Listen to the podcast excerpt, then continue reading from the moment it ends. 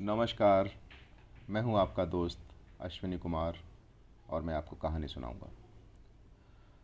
आज मैं आपके लिए लेकर आया हूँ हिंदी साहित्य के महान लेखक मुंशी प्रेमचंद जी की रचित एक और कहानी, जिसका शीर्षक है परीक्षा। जब रियासत देवगढ़ के दीवान सरदार सुजान सिंह बूढ़े हुए तो उन्हें परमात्मा की याद आई। वे जाकर महाराज से बोले कि, हे दीनबंधु, ये दास श्रीमान की सेवा में चालीस साल से है और अब इसकी अवस्था भी ढल गई है। राजकाज संभालने की शक्ति नहीं रही। कहीं कोई भूल चूक हो जाए तो बुढ़ापे में दाग लगेगा। सारी ज़िंदगी की नेक नामी मिट्टी में मिल जाएगी। राजा साहब अपने अनुभवशील नीति कुशल दीवान का बड़ा आदर करते थे। बहुत समझाया, लेकिन जब दीवान साहब ने न माना तो हार कर उन उसकी प्रार्थना स्वीकार कर ली।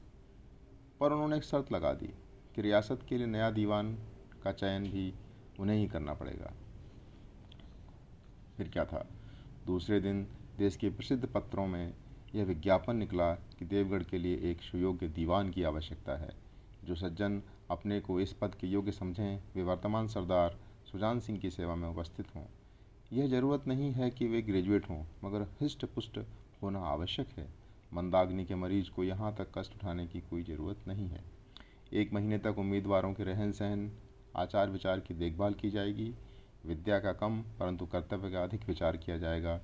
जो महाशय इस परीक्षा में पूरे उतरेंगे, वे उस उच्च पद पर आसीन होंगे। इस विज्ञापन से सारे मुल्क में तहलका मच गया ऐसा ऊँचा पद और किसी प्रकार की कैद नहीं। केवल नसीब का खेल है। सैकड़ों आदमी अपना अपना भाग्य परखने के लिए चल खड़े हुए। देवगढ़ में नए नए रंग बिरंगे मनुष्य दिखाई देने लगे। प्रत्येक रेलगाड़ी से उम्मीदवारों का एक मेला सा उतरता। कोई पंजाब से चला आता था, कोई मद्रास से। कोई नए फ़ैशन का प्रेमी, कोई पुरानी सादगी पर मिटा हुआ। पंडितों और मौलवियों को भी अपने अपने भाग्य की परीक्षा करने का अवसर मिला। बेचारे सनद के नाम रोया करते थे। यहाँ उसकी कोई ज़रूरत नहीं थी। रंगी एमामे चोगे, नाना प्रकार के अंग रखे और कंटोप देवगढ़ में अपनी सज धज दिखाने लगे। लेकिन सबसे विशेष संख्या ग्रेजुएटों की थी, क्योंकि सनद की कैद में न होने पर भी सनद से पर्दा ढंगा रहता है। सरदार सुजान सिंह जी ने इन महानुभावों के आदर सत्कार का बहुत अच्छा प्रबंध कर दिया। लोग अपने अपने कमरों में बैठे हुए रोज़ेदार मुसलमानों की तरह महीने तक दिन गिना करते थे। हर एक मनुष्य अपने जीवन को अपनी बुद्धि के अनुसार अच्छे रूप में दिखाने की कोशिश करता था। मिस्टर अ नौ बजे तक सोया करते थे। आजकल वे बगीचे में टहलते हुए उषा का दर्शन करते हैं। मिस्टर ब को हुक्का पीने की लत थी। आजकल बहुत रात गए, किवाड़ बंद करके अंधेरे में सिगार पीते थे। मिस्टर द, स और ज से उनके घरों पर नौकरों के नाक में दम था। लेकिन ये सज्जन आजकल आप और जनाब के बगैर नौकरों से बातचीत नहीं करते थे। महाशय नास्तिक थे, हक्सले के उपासक। मगर आजकल उनकी धर्मनिष्ठा देखकर मंदिर के पुजारी को पदच्युत हो जाने की शंका लगी रहती थी। मिस्टर ल को किताब से घृणा थी, परंतु आजकल वे बड़े बड़े ग्रंथ देखने, पढ़ने में डूबे रहते थे। जिससे बात कीजिए वह नम्रता और सदाचार का देवता मालूम पड़ता था। शर्मा जी की घड़ी रात से ही वेद मंत्र पढ़ने में लगते थे। और मौलवी साहब को नमाज़ और तलावत के सिवा और कोई काम न था। लोग समझते थे कि एक महीने का झंझट है, किसी तरह काट लें। कहीं कार्य सिद्ध हो गया तो कौन पूछता है? लेकिन मनुष्यों का वह बूढ़ा जौहरी आड़ में बैठा हुआ देख रहा था कि इन बगलों में हंस कहाँ छिपा हुआ है। एक दिन नए फ़ैशन वालों को सूझी कि आपस में हॉकी का खेल खेला जाए। यह प्रस्ताव हॉकी के मंजे हुए खिलाड़ियों ने पेश किया। अब यह भी तो आखिर एक विद्या है, इसे क्यों छिपा रखें? संभव है कुछ हाथों की सफ़ाई ही काम कर जाए। चलिए, तय हो गया, फ़ील्ड बन गई, खेल शुरू हो गया, और गेंद किसी दफ्तर के अप्रेंटिस की तरह ठोकरें खाने लगी। रियासत देवगढ़ में यह खेल बिल्कुल निराली बात थी। पढ़े लिखे भले मानुस लोग शतरंज और ताश जैसे गंभीर खेल खेलते थे दौड़ कूद के खेल बच्चों के खेल समझे जाते थे। खेल बड़े उत्साह से जारी था। धावे के लोग जब गेंद को लेकर तेज़ी से उड़ते तो जान पड़ता था कि कोई लहर बढ़ती चली आती है। लेकिन दूसरी ओर से खिलाड़ी इस बढ़ती हुई लहर को इस तरह रोक लेते थे कि मानो लोहे की दीवार है। संध्या तक यही धूमधाम रही। लोग पसीने से तर हो गए। खून की गर्मी आँख और चेहरे से झलक रही थी। हाँफते हाँफते बेदम हो गए, लेकिन हार जीत का निर्णय न हो सका। अब अंधेरा हो गया था। इस मैदान से जरा दूर हटकर एक नाला था। उस पर कोई पुल न था। पथिकों को नाले में से चलकर जाना पड़ता था। लेकिन खेल अभी बंद हुआ ही था और खिलाड़ी लोग बैठकर दम ले रहे थे कि एक किसान अनाज से भरी हुई गाड़ी लिए हुए उस नाले में आया। लेकिन कुछ तो नाले में कीचड़ था और कुछ उसकी चढ़ाई इतनी ऊँची थी कि गाड़ी एक झटके से ऊपर न चढ़ सकी। वह कभी बैलों को ललकारता, कभी पहियों को हाथ से ढकेलता। लेकिन बोझ अधिक था और बैल कमज़ोर। गाड़ी ऊपर को न चढ़ती और चढ़ती भी तो कुछ चढ़कर फिर वापस खिसक कर नीचे पहुँच जाती।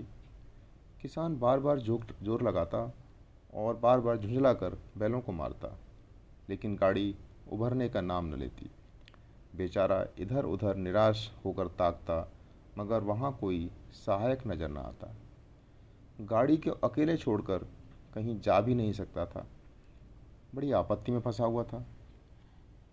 इसी बीच में खिलाड़ी हाथों में डंडे लिए घूमते घामते उधर से निकले।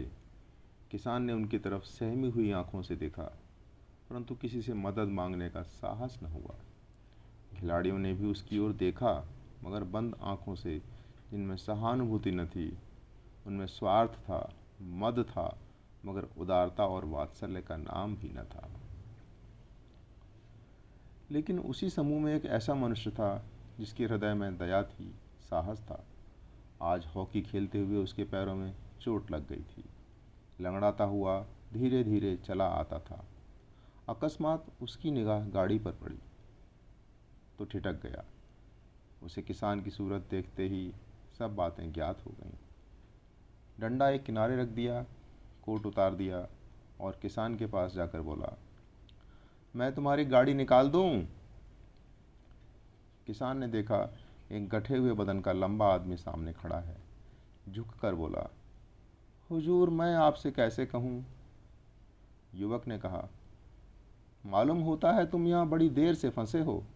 अच्छा तुम गाड़ी पर जाकर बैलों को साधो, मैं पहियों को ढकेलता हूँ। अभी गाड़ी ऊपर चढ़ जाएगी। किसान गाड़ी पर जा बैठा। युवक ने पहिए को ज़ोर लगाकर उकसाया। कीचड़ बहुत ज़्यादा था। वह घुटने तक ज़मीन में गड़ गया, लेकिन हिम्मत न हारी। उसने फिर ज़ोर किया। उधर किसान ने बैलों को ललकारा। बैल को सहारा मिला। हिम्मत बन गई। उन्होंने कंधे झुकाकर एक बार ज़ोर किया तो गाड़ी नाले के पार हो गई। किसान युवक के सामने हाथ जोड़कर खड़ा हो गया और बोला, महाराज, आज आपने मुझे उबार लिया, नहीं तो सारी रात मुझे यहीं बैठना पड़ता। युवक ने हंसकर कहा, आप मुझे कुछ इनाम देते हो क्या? किसान ने गंभीर भाव से कहा, नारायण चाहेंगे तो दीवानी आपको ही मिलेगी. युवक ने किसान की तरफ़ गौर से देखा। उसके मन में एक संदेह हुआ, क्या यह सुजान सिंह तो नहीं है? आवाज़ मिलती है, चेहरा मोहरा भी वही है। किसान ने भी उसकी ओर तीव्र दृष्टि से देखा। शायद उसके दिल के संदेह को भांप गया। मुस्कुराकर बोला, गहरे पानी में बैठने से ही मोती मिलता है। निदान महीना पूरा हुआ, चुनाव का दिन आ पहुँचा। उम्मीदवार लोग प्रातःकाल ही से अपनी किस्मतों का फैसला सुनने के लिए उत्सुक थे। दिन काटना पहाड़ हो गया। प्रत्येक के चेहरे पर आशा और निराशा के रंग आते थे। नहीं मालूम आज किसके नसीब जागेंगे। न जाने किस पर लक्ष्मी की कृपा दृष्टि होगी। संध्या समय राजा साहब का दरबार सजाया गया। शहर के रईस और धनाढ़ लोग, राज्य के कर्मचारी और दरबारी तथा दीवानी के उम्मीदवारों का समूह सब रंग बिरंगी सज धज बनाए दरबार में आ विराजे उम्मीदवारों के कलेजे धड़क रहे थे। जब सरदार सुजान सिंह ने खड़े होकर कहा, मेरे दीवानी के उम्मीदवार महाशयो मैंने आप लोगों को जो कष्ट दिया है, उसके लिए मुझे क्षमा कीजिए। इस पद के लिए मुझे ऐसे पुरुष की आवश्यकता थी जिसके हृदय में दया हो और साथ साथ आत्मबल भी हो। हृदय वह जो उदार हो, आत्मबल वह जो वीरता का सामना, वीरता से आपत्ति का सामना कर सके। और इस रियासत के सौभाग्य में हमें ऐसा पुरुष मिल गया है। ऐसे गुण वाले संसार में कम हैं और जो हैं, वे कीर्ति और मान के शिखर पर बैठे हुए हैं। उन तक हमारी पहुँच नहीं। मैं रियासत के पंडित जानकीनाथ शाह दीवान पाने पर बधाई देता हूँ। रियासत के कर्मचारियों और रईसों ने जान की तरफ़, नाथ की तरफ़ देखा। उम्मीदवार दल की आँखें उधर उठीं, मगर उन आँखों में सत्कार था और इन आँखों में ईर्ष्या। सरदार साहब ने फिर फरमाया, आप लोगों को यह स्वीकार करने में कोई आपत्ति न होगी। कि जो पुरुष स्वयं जख्मी होकर भी एक गरीब किसान की भरी हुई गाड़ी को दलदल से निकाल कर नाले के पार चढ़ा दे, उसके हृदय में साहस, आत्मबल और उदारता का वास है। ऐसा आदमी गरीबों को कभी नहीं सताएगा। उसका संकल्प दृढ़ है, जो उसके चित्त को स्थिर रखेगा। वह चाहे धोखा खा जाए, परंतु दया और धर्म से कभी नहीं हटेगा। तो साथियों, ये थी कहानी परीक्षा। मुंशी प्रेमचंद जी ने इस कहानी के माध्यम से एक बहुत ही अच्छा बहुत ही उत्तम संदेश हम सब तक पहुँचाया। मिलते हैं फिर अगले एपिसोड में।